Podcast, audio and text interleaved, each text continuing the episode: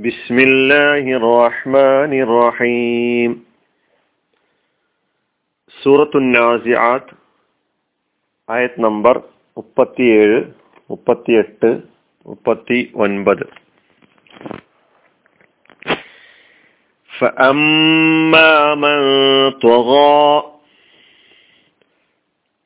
അപ്പോൾ ആര് അതിക്രമം കാണിച്ചുവോ? ധിക്കാരം കാണിച്ചുവോ?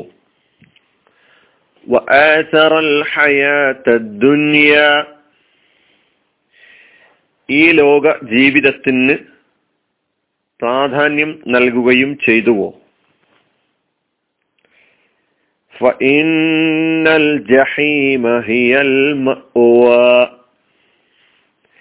നിശ്ചയമായും നരകമാണ് സങ്കേതം അതായത് അവന്റെ സങ്കേതം. അവന്റെ എന്നുള്ളത് ബ്രാക്കറ്റിൽ മനസ്സിലാക്കുക. നിശ്ചയമായും നരകമാണ് അവന്റെ സങ്കേതം. അമ്മാമൻ അപ്പോൾ എന്നാൽ ആര്?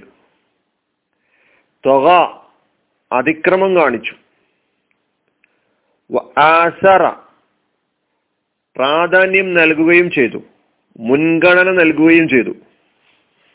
അൽ ദുനിയ. ഈ ലോക ജീവിതത്തിന്. ഫഇന്നൽ ജഹീമ. അതിനാൽ നിശ്ചയമായും നരകം. ഹിയ അതാണ് അൽ മഅവ സങ്കേതം. അഭയസ്ഥാനം.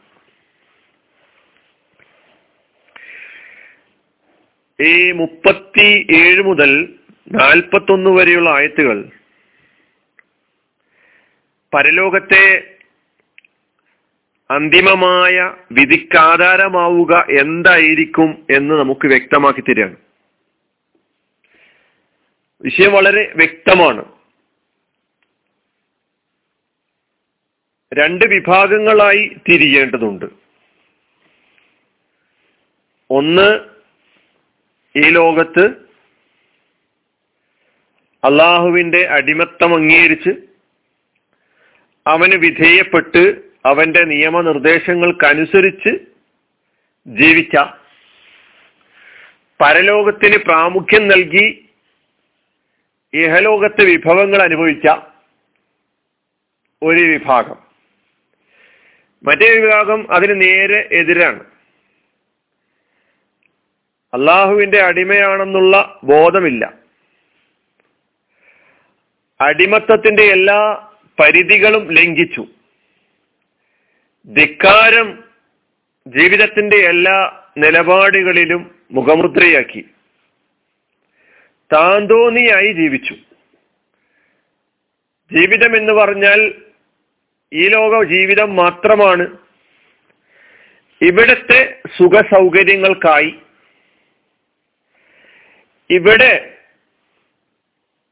തനിക്ക് ആവശ്യമുള്ള നേട്ടങ്ങളും സുഖങ്ങളും ഏത് വിധേനയും കരസ്ഥമാക്കുക എന്ന ഉദ്ദേശത്തോടുകൂടി അങ്ങനെയുള്ള നിലപാടുകളുമായി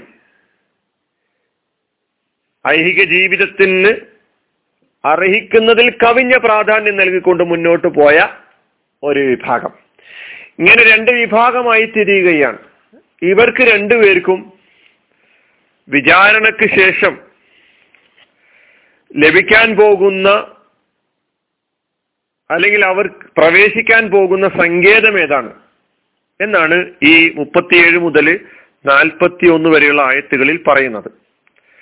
നമുക്ക് ഈ ആയത്തുകളുടെ കലിമത്തുകൾ പരിചയപ്പെട്ട് മുന്നോട്ട് പോകുമ്പോൾ തന്നെ എന്താണ് നിലപാടുകൾ എന്ന് മനസ്സിലാക്കാൻ പറ്റും. അമ്മാമൻ അപ്പോൾ അല്ലെങ്കിൽ എന്നാൽ ആര്?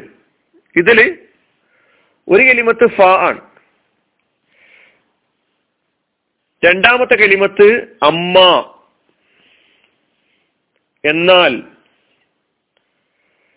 മൻ അത് അല്ലതി എന്ന അർത്ഥത്തിൽ വന്നിട്ടുള്ള മന്നാണ്. എന്നാൽ ആര്? എന്നാൽ ഒരുവൻ യാതൊരുവൻ.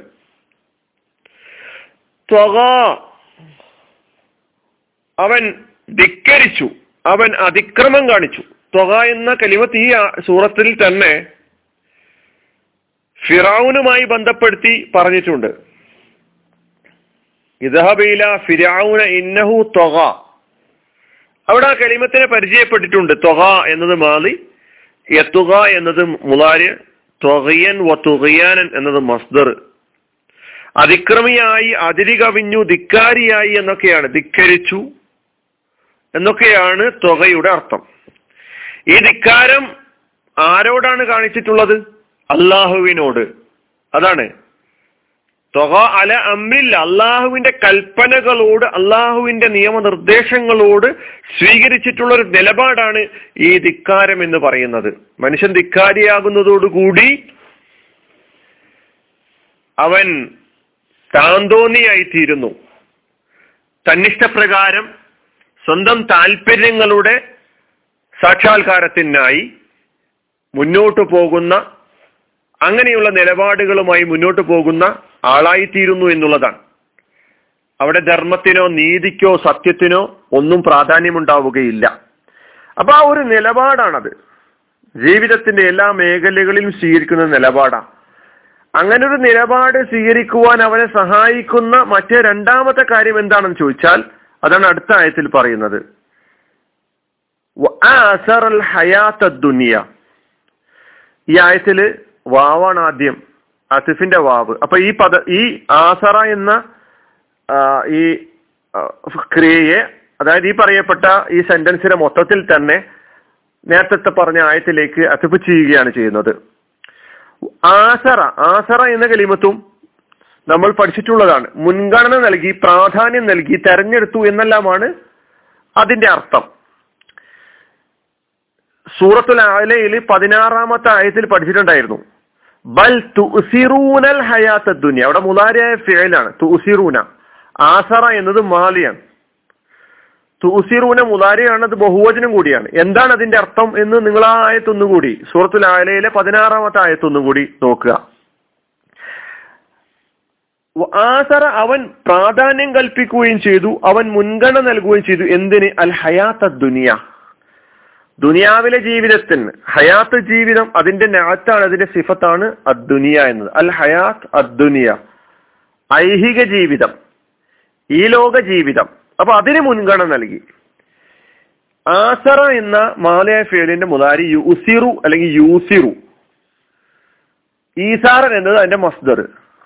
അതിനാണ് ഫല്ലല എന്നർത്ഥം പറഞ്ഞിട്ടുണ്ട് ഇഖ്താറ എന്നർത്ഥം പറഞ്ഞിട്ടുണ്ട് അക്രമ എന്നർത്ഥം പറഞ്ഞിട്ടുണ്ട്.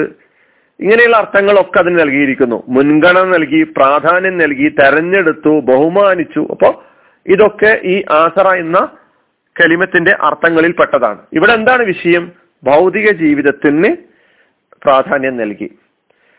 അപ്പൊ ദുഷ്കർമ്മങ്ങളുടെ പശ്ചാത്തലമായി അള്ളാഹു രണ്ട് കാര്യങ്ങളെ പ്രത്യേകം എടുത്തു പറയാണ്. ഒന്ന് ഒന്ന് ത്വക അവൻ ധിക്കാരിയായി എന്നുള്ളതാണ്. രണ്ടാമത്തത് ആസറൽ ഹയാത്ത ദുനിയ.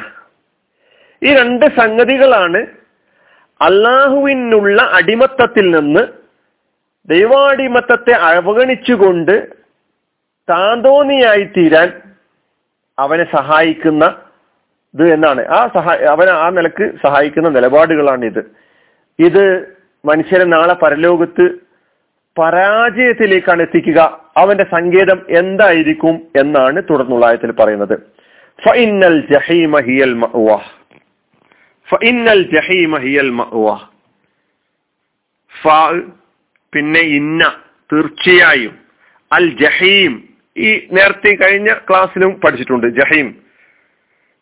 നരകം ഹിയ അതത്രേ അതാണ് അൽ മഅവ മഅവ എന്നത് സങ്കേതം അഭയസ്ഥാനം താമസ സ്ഥലം എന്നൊക്കെയാണ് മഅവയുടെ അർത്ഥം. മഅവ എന്നത് ഇസ്മാണ്. ഇസ്മു മക്കാൻ എന്നാണ് അതിന് പറയാം. അവ എന്ന മാലയ ഫിയലിന്റെ ഇസ്മു മക്കാനാണെന്ത് മഅവ. അവ മാലി അതിന്റെ മുലാരി ഉവി എന്നാണ്. അഭയം പ്രാപിച്ചു എന്നാണ് അവ എന്ന് പറഞ്ഞ അർത്ഥം. മഅവ അഭയസ്ഥാനം. അഭയം പ്രാപിക്കുന്ന സ്ഥലം. അതാണ് ഇസ്മക്കാൻ അപ്പൊ ഇത്തരം നിലപാടുകൾ സ്വീകരിക്കുന്നവരുടെ അഭയസ്ഥാനം അവർ ചെന്നെത്തുന്നത് എവിടെയാണ് എന്ന് വിശദീകരിക്കുകയാണ് അള്ളാഹു സുബാനു താല അപ്പൊ ഈ ജീവിതത്തിൽ തെറ്റായ തിന്മയുടെ നിലപാട് സ്വീകരിക്കുന്ന ധർമ്മത്തെ അവഗണിക്കുന്ന അള്ളാഹുവിന്റെ അടിമത്തത്തെ അടിമ അവഗണിക്കുന്ന ആളുകൾ സ്വീകരിക്കുന്ന രണ്ട് നിലപാടുകൾ. ഒന്ന് ധിക്കരിക്കുക. രണ്ട് ഭൗതിക ജീവിതത്തിന് അനർഹമായ അതിനർഹിക്കുന്നതിനേക്കാളും കൂടുതൽ പ്രാധാന്യം നൽകുക. ഈ രണ്ട് നിലപാടുകൾ ചെന്നെത്തിക്കുന്നത് എവിടേക്കാണ് എന്ന് ഈ മൂന്നായത്തുകൾ നമ്മെ പഠിപ്പിക്കുന്നുണ്ട്. വാഹൃദാവാന അലഹമുല്ലാ ഹർബിലാലമി അസ്സാം വലൈക്കും